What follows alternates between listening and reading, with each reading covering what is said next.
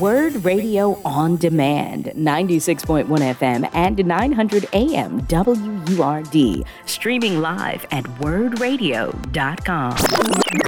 Uh, this is Amadee Braxton, and I'm very pleased to be joined now by a good friend of this show, Reverend Gregory Holston, who is the Senior Advisor for Policy and Advocacy at the Philadelphia District Attorney's Office and co-facilitator of the 57 Plus Blocks Coalition. Welcome back to the show, Reverend Holston. So glad to be with you again and the solutions of, of, of family.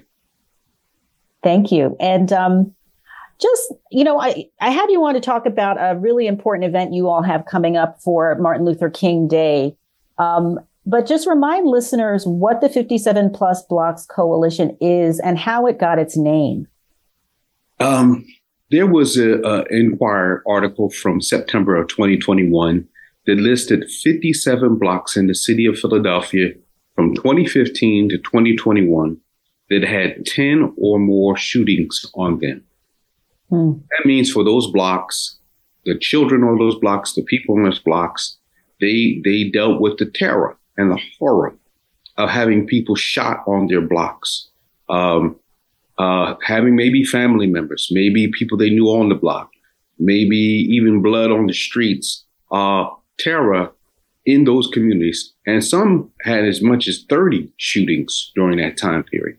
Hmm. What we found with those 57 blocks is that when we overlaid it with the uh, redlining map, which is a disinvestment map, which areas that were targeted intentionally by our United States government for to not allow investment in. Uh, that redlining map from 1937 showed that 53 out of 57 of those, of those blocks were formerly redlined. And, and so we saw the connection in that article, and we talk about the connection between gun violence and racial, intentional racist disinvestment in our communities. That community investment is the real solution to deal with the disinvestment that is happening in our community and really will effectually deal with the gun violence in our community as well. And so this coalition of 70 organizations across the city of Philadelphia has come together to kind of lift that issue up and talk about how can we target it with more investments in these particular areas so that we can transform these neighborhoods and reduce gun violence.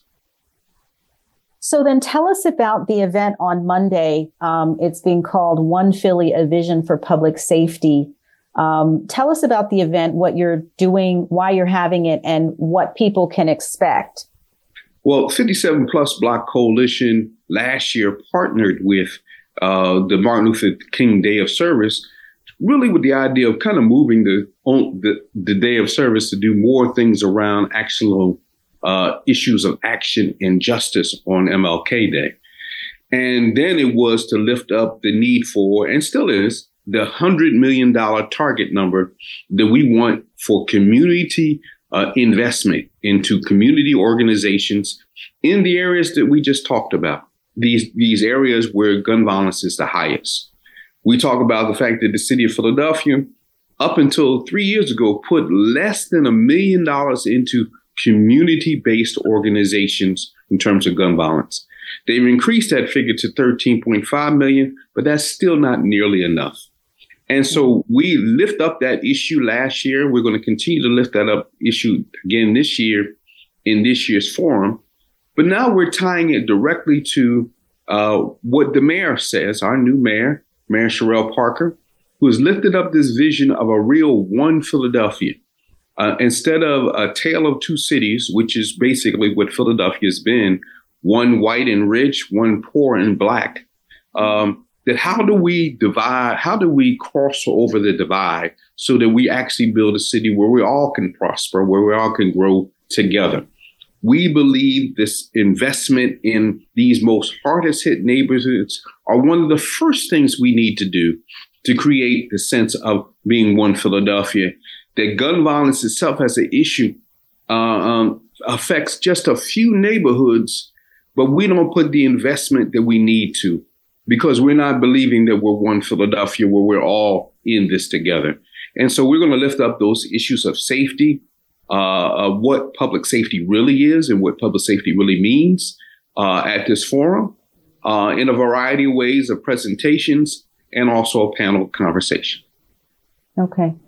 You know, and I, I just want to go back to the, what you started with on on this event that um, it's a way to really bring back the the the kind of I think in the in really honoring the spirit of Dr. King to make this day not just about service but about justice and taking action towards justice because I feel like that has gotten lost in the commercialization and of of Martin Luther King Day and you know when when we start to see you know McDonald's celebrating Martin Luther King Day on their TV commercials we know we're in trouble but bringing it back to uh, King's vision of a just society of a beloved community yes. feels very very important at this time to really kind of uh, take back the narrative about MLK Day. A- absolutely because you know um and and I've challenged my friend Todd Bernstein around this, who uh, who then challenged me to come and try to do what we could to kind of evolve this day of service into what we've been talking about. Um, that it's got to be more than simply um, going to a school and painting the school or, or cleaning up a block or cleaning up a neighborhood. Those things are good and people should do those. But King was about policy change. He was about changing the law. He was about making us a more just community, a more fair community. He was talking about that the budget is a, a moral budget, a reflection of what we believe, of what we care for, and our budget should reflect what we value. He was talking about real transformational change in our communities. And if we're not really doing that, on, in fact, I, I want to go even further. Those who fought for this holiday I was, I'm, I guess, old enough now to, re- to have actually walked with many people who fought for this holiday. They never had it as an idea of a day of rest or a day of service. It always, from the time we were marching in Washington demanding this holiday back in 1982, this was always the idea that this day would be a day of action. And that's how we would best honor the memory of Martin Luther King. So so doing these forums, doing this, these teachings is really what we call them. Mm-hmm. They are opportunities to relive the civil rights movement and also to, to bring action and justice today. And eh, when you think about the teachings of Dr. King and, um, you know, the, what, what do you feel like would be his guidance for us today? Because he, he talked about poverty. He, you know, that was, it wasn't just about desegregation. He recognized as he went further on his journey of justice and mm-hmm. action, he talked about, you know, the the the issue of poverty and how that was kind of an underlying issue. But uh, how do you interpret some of his teachings and how we apply them today to the crisis we're facing? Well, it's just so many things. He's so applicable to to today in so many ways, and in fact, uh, um, I mean, the idea of racial justice is at the core of what 57 Blocks is trying to do to, to deal with the intentional racial discrimination and disinvestment in black and brown communities that started in, uh, really was before, but by government in the 1930s and went through all the way by law through the 1970s and still is de facto today. They still disinvest in our communities today uh, the Reveal report from 2018 shows it's still two or three times harder for a black person similarly situated financially to get a mortgage than a white person, even in the city today. Uh, and that mm-hmm. costs us black people, black wealth, about a billion dollars in wealth today. So the reality is the, the issues that King talked about in the 60s and the 70s are still present, and we still need to lift them up. Um, and we still need to use many of the tactics of King, uh, who believed in voting rights, who believed in uh, uh, direct action, who believed in nonviolence protest. Those tactics that King talked about and used and gave us an example still work today. Organizing still changes things today. And we have to lift up that hope with our community and hope for our, with our young people that they can still change the environment that they live in as well. Now, as you're going around the city um, doing this work um, with 57 plus blocks coalition and and you know representing the DA's office. What are you noticing? Are you noticing? Um, uh, do people feel hopeless? Uh, are are people um, starting to feel the tide is turning a little bit because of the investment of now thirteen or or so million dollars in some of these grassroots community based efforts to you know address gun violence? Are people more ready to address the situation at the community level? What are you noticing in terms of the people that you're you're interacting with? Well, there's a little, there's always a lag between uh, what is happening and our perception of what is happening. Mm-hmm. Um, but since about uh, September of 2022, there's been about a 30% decline in homicides in the city of Philadelphia. Now, why people may not feel it as much is the month, years before that, there was about a 30% increase. And we're the highest numbers we ever had. And the fact that we're still uh, a little bit above 400 homicides a year, which is still entirely too much.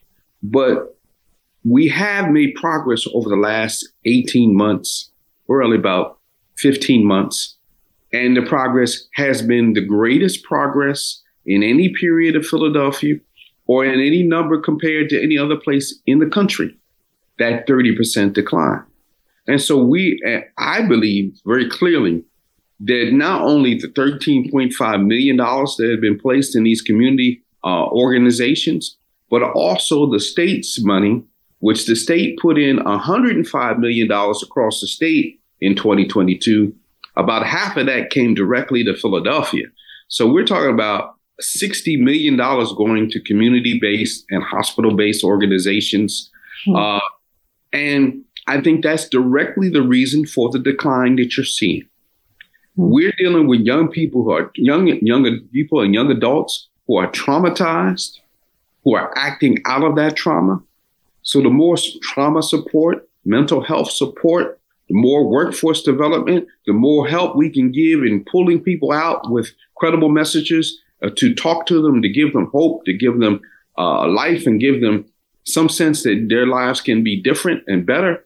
The more we do that, I believe more the numbers will come down. And uh, we have a lot of reason to hope in Philadelphia, but we got to keep doing the right things. Uh, we cannot go back. We have to go forward. We have to put more money in and more resources in to, to help our young people. And you'll see those numbers decline even further if we really invest in them. But we cannot we cannot allow it, it to slide back. I think that's the key message that you're you, that you're telling us. Absolutely.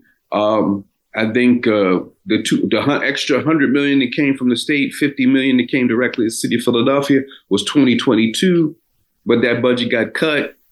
Uh, as I've been on these programs before talking about for 2023, we're hoping that the government will put it back up to the 105 million dollars in the 2024, and then we'll keep growing growing from there. So that we're doing with 100 million directly for our communities in these hardest hit neighborhoods in years to come. We believe that this works. It's better than stop and frisk. It's better than um, than using tactics, police tactics, to arrest or to harass. We cannot arrest our way out of this problem we have to give investment and hope to our young people. That's the best way to reduce gun violence. Mm-hmm, mm-hmm. Um, and if you ask me what King would be saying, he would be saying exactly that kind of message right now. Yeah. That, that hope and love and justice and fairness and investment uh, and directly dealing with the poverty of our people will transform our communities and give our communities hope and life again that simply, again, arresting our way out is not the solution. Absolutely. So just tell people about uh, the time and location of the event on Monday. And then I want to ask you about the latest attacks on the DA. Um, the time is at, uh, well, we're at Girard College. Um, that's a 2100 block of, of, of uh, Girard Avenue, where Girard College is at. We are at the elementary school there which they'll direct you when you come into the campus. And our forum starts at 12 and goes to 2. It starts with a presentation from the Cecil B. Moore Freedom Fighters, telling you about Cecil B. Moore's life as a part of, of justice in the city of Philadelphia. and how we can learn from those tactics today.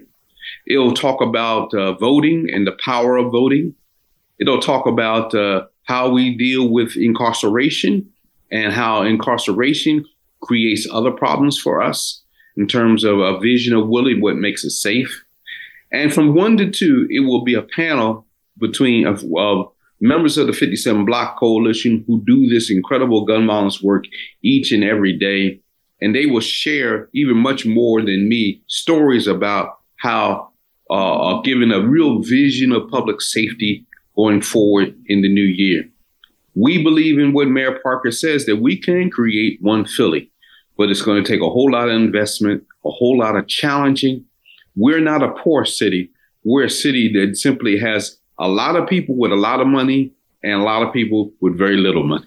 And mm-hmm. we need to have better distribution of those dollars. Absolutely. So, in the last couple of minutes we have, um, you know, we've been talking on this show and it's come up. Caller brought, callers brought it to my attention last week that as a part of this budget deal negotiations, a law was passed that basically created a special prosecutor with the authority to investigate and prosecute crimes that occur on uh, on SEPTA essentially, or in the SEPTA station areas. That basically takes away the juris that jurisdiction from DA Krasner. Can you tell us what that was about and why people are still going after our DA who was overwhelmingly elected twice? Well, I'm, I'm so glad you asked the question. Um, and so let me start with why they're going after him and then explain the bill. They're going after him because he's transformational in what he's doing in the DA's office.